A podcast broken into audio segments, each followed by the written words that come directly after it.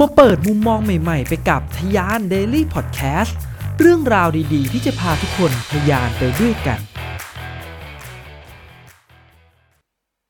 ปัญหาของคนที่ทำธุรกิจในวัยเรียน วันนี้จะมาแชร์ให้ฟังครับ ในช่วงวัยเรียนของใครหลายๆคนนะครับ โดยเฉพาะอย่างยิ่งช่วงชีวิตมหาวิทยาลัยเนี่ยเราก็มักอยากจะทำรายได้เสริมครับ อยากจะมีรายได้เพิ่มขึ้น เอามากิน เอามาเที่ยว เอามาใช้ชีวิตครับ ซึ่งหลายๆคนเนี่ยก็อาจจะเลือกวิธีการที่ไปทำงานพาร์ทไทม์รับงานเสริมครับ เช่นว่าจะเป็นการรับงานถ่ายภาพ รับงานที่ตัวเองถนัดนะครับ หรือว่าจะเป็นการไปทำพาร์ทไทม์กับร้านค้าต่างๆ เช่นร้านอาหารไปเสิร์ฟอาหารไปล้างจานเป็นต้นครับ แต่ขณะเดียวกันครับก็มีคนอยู่อีกกลุ่มหนึ่งที่อาจจะริเริ่มครับ คิดจะทำธุรกิจเริ่มต้นธุรกิจในช่วงที่ยังเป็นนักศึกษามหาวิทยาลัยครับ และต้องบอกเลยว่าตัวผมเองนะครับ ตอนที่เป็นนักศึกษาเนี่ยก็มีการได้ลองทำธุรกิจมาเหมือนกัน โดยตอนนั้นครับผมได้ทำเป็นร้านขายเสื้อ แล้วต้องบอกว่าขายดีนะครับ แต่ว่ากลับไม่ได้ทำมาจนถึงปัจจุบันครับ มีการล้มเลิกไปในที่สุด เพราะว่าผมเนี่ยมีปัญหาหลายอย่างที่ไม่สามารถแก้ได้ครับ ผมคิดว่าหลายคนเนี่ยที่กำลังอยู่ในช่วงวัยเรียนนะครับ แล้วก็กำลังเริ่มทำธุรกิจเนี่ยอาจจะประสบปัญหาเหล่านี้เหมือนกัน วันนี้ครับเราจะมาชวนคุยแล้วก็มาแชร์ให้ฟังถึงปัญหาต่างๆ ที่อาจเกิดขึ้นนะครับทำให้ทุกคนเนี่ยที่เข้ามาฟัง มีภูมิต้านทานครับ และเอาไปเป็นบทเรียนป้องกันไม่ให้เกิดกับตัวเองนั่นเองครับ พร้อมแล้วไปฟังกันเลย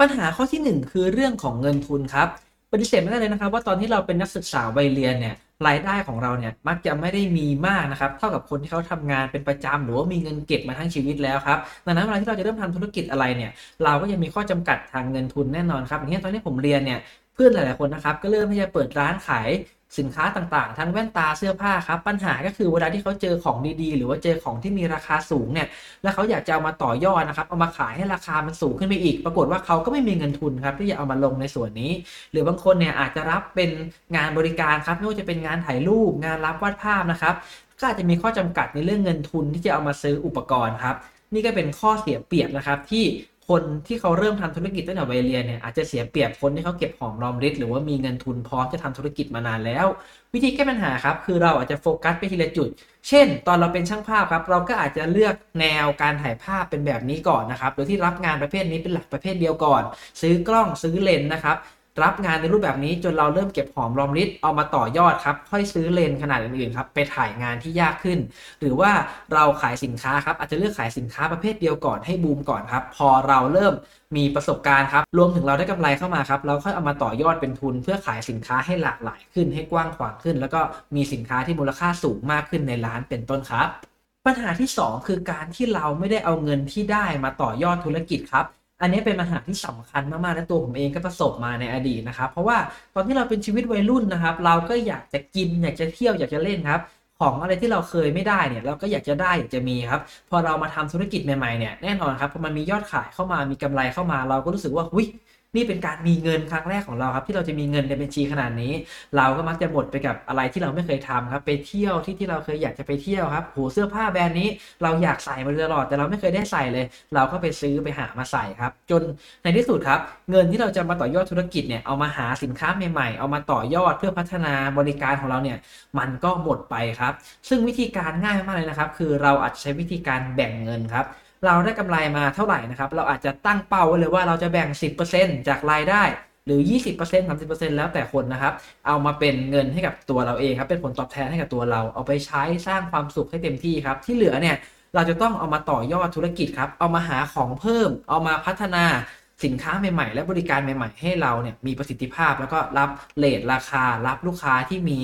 บัตเจ็ตสูงๆได้มากยิ่งขึ้นนั่นเองครับ ปัญหาข้อที่ 3 คือความไม่สม่ำเสมอ การไม่โฟกัส แล้วก็การขาดวินัยครับ วินัยเนี่ยเป็นปัจจัยสำคัญของคนที่จะประสบความสำเร็จในชีวิตอันหนึงเลยนะครับ ซึ่งตอนที่เราเป็นวัยรุ่นเนี่ย โอ้โห สิ่งเล้า สิ่งรบกวนรอบตัวมันเยอะมากๆครับ เรามีเพื่อนฝูง เรามีปาร์ตี้รอเราอยู่นะครับทำให้พอเราเนี่ยทำธุรกิจหรือว่ามีบริการ มีสินค้าของเราเนี่ย เราเอาเวลาไปเที่ยวเล่นสมุด ก็ทำให้เราขาดการโปรโมทในธุรกิจของเราครับ ยกตัวอย่างเช่นบางทีเราเป็นช่างภาพใช่ไหมครับ เราก็จะต้องคอยโปรโมทผลงานของตัวเราเอง คอยเอาผลงานเราเนี่ยไปลงตามกลุ่มต่างๆ โพสต์ Facebook โพสต์เพจให้คนเข้ามาพบเห็นแล้วก็มาจ้างงานเราครับ แต่พอเราไม่มีเวลามาโฟกัสจุดนี้ครับ เราไม่ลงผลงานเนี่ย คนก็ไม่รู้ว่าเรารับงานอยู่ไม่ได้เห็นผลงานของเราก็จะขาดลูกค้าไปครับ หรือแม้แต่ part ที่ บางคนขายสินค้าและบริการเองครับ ก็ต้องอาศัยการโฟกัส การยิงแอด การหาสินค้าครับ เอาเวลามาหาของใหม่ๆเข้าร้าน ซึ่งถ้าเกิดเราไม่ให้เวลากับจุดนี้นะครับ ก็ทำให้สินค้าของเราและบริการของเราเนี่ย มันไม่ได้คุณภาพ ลูกค้าก็อาจจะหนีไปได้ในที่สุดครับปัญหาข้อที่ 5 คือเรื่องของการวางตัวครับ หลายคนฟังแล้วอาจจะงงว่าการวางตัวเนี่ยมันเกี่ยวข้อง หรือว่ามันช่วยส่งผลอะไรกับการทำธุรกิจของเรา ทุกคนสังเกตไหมครับเวลาที่เราคุยงานคุยธุรกิจกับใครเนี่ยคนไหนที่เราคุยแล้วเขาสึกว่าโอ้โห คนไหนที่เราคุยแล้วเขามีการวางตัวที่ดีครับ มีการพูดคุยที่ดีเนี่ยเราก็อยากจะดีลงานอยากจะคุยงานกับเขาถูกไหมครับ ไม่ต่างกันครับ ลูกค้าของเราก็อยากจะคุยกับคนที่เขามีความเป็นมืออาชีพ มีการวางตัวกับลูกค้า มีการใช้คำพูด มีการกระทำต่างๆ ที่ดีครับ ดังนั้นบางคนนะครับเราเป็นวัยรุ่นเนี่ยเราอาจจะยังเข้าสังคมไม่เก่ง อาจจะยังใช้คำพูดไม่เป็นครับทำให้เราเนี่ยอาจจะพังพลาดวางตัวผิดพลาดไปในบางครั้งทำให้เราก็อาจจะสูญเสียลูกค้าไปจากปัจจัยนี้ได้ไม่น้อยเลยครับ ปัญหาข้อสุดท้ายคือเรื่องของเวลาครับ เพราะว่าบางคนเนี่ยขนาดเรียนไปด้วยนะครับ ใช้ชีวิตไปด้วยกินเที่ยวนอนเนี่ยยังใช้ชีวิตไม่พอเลยครับ แต่ว่ายังต้องมาทำธุรกิจมาสร้างร้านค้ามาทำรับงานนอกอะไรพวกนี้อีกทำให้หลาย ๆ คนเนี่ยโอ้โหเวลาแน่นมาก ๆ ครับ เวลาพักผ่อนก็ไม่มีเวลาจะดูแลตัวเองก็ไม่มีครับดังนั้น การแบ่งเวลาเนี่ยเป็นเรื่องสำคัญมากๆนะครับผมอาจจะไม่ได้มีแนวทางไปชี้นำไม่ชัดเจนนะครับว่าการแบ่งเวลาแบบไหนถูกแบบไหนผิด บางคนครับอาจจะเน้นที่การเรียนเป็นหลัก เพราะว่าเขาอาจจะตั้งเป้าไว้ว่าอนาคตเนี่ยธุรกิจตัวเนี้ยเขาแค่ทำเป็นรายได้เสริม ไม่ได้อยากจะมาเป็นรายได้หลักในชีวิตครับแต่ว่าสิ่งที่เขาเรียนนี่แหละที่เขาอยากจะเอามาเป็นอาชีพหลัก ดังนั้นเขาก็จจะโฟกัสที่การเรียนมากกว่าการทำธุรกิจในขณะที่บางคนครับอาจจะไม่ได้ซีเรียสกับการเรียนขนาดนั้น แต่มองว่าธุรกิจที่เราทำเนี่ยโหมันต่อยอดไปสู่อนาคตได้ มันจะเป็นธุรกิจสร้างเงินสร้างรายได้ เป็นรายได้หลักให้กับเราและครอบครัวในอนาคต คนกลุ่มนี้ครับเขาก็อาจจะโฟกัสไปที่ธุรกิจเป็นหลักทำให้เรียนอาจจะแค่พอผ่านครับอันนี้ก็ไม่ได้มีฝั่งในถูกฝั่งในผิดนะครับ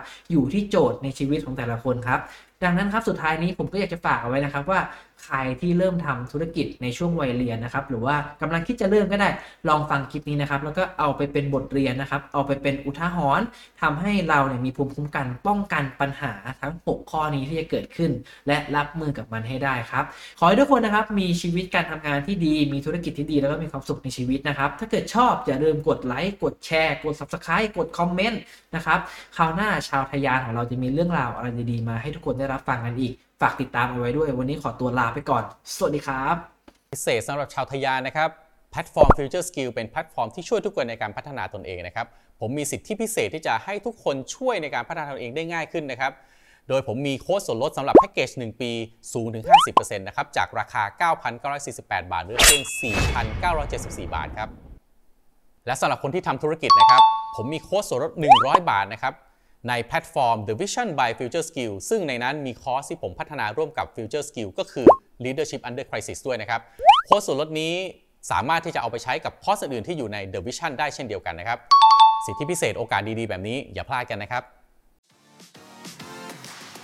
ทะยาน Daily Podcast พอดแคสต์สาระน่ารู้ และเรื่องราวพัฒนาตนเองให้ดีขึ้นในทุกๆ วันสำหรับคนทำธุรกิจกับผม โทมัส พิเชย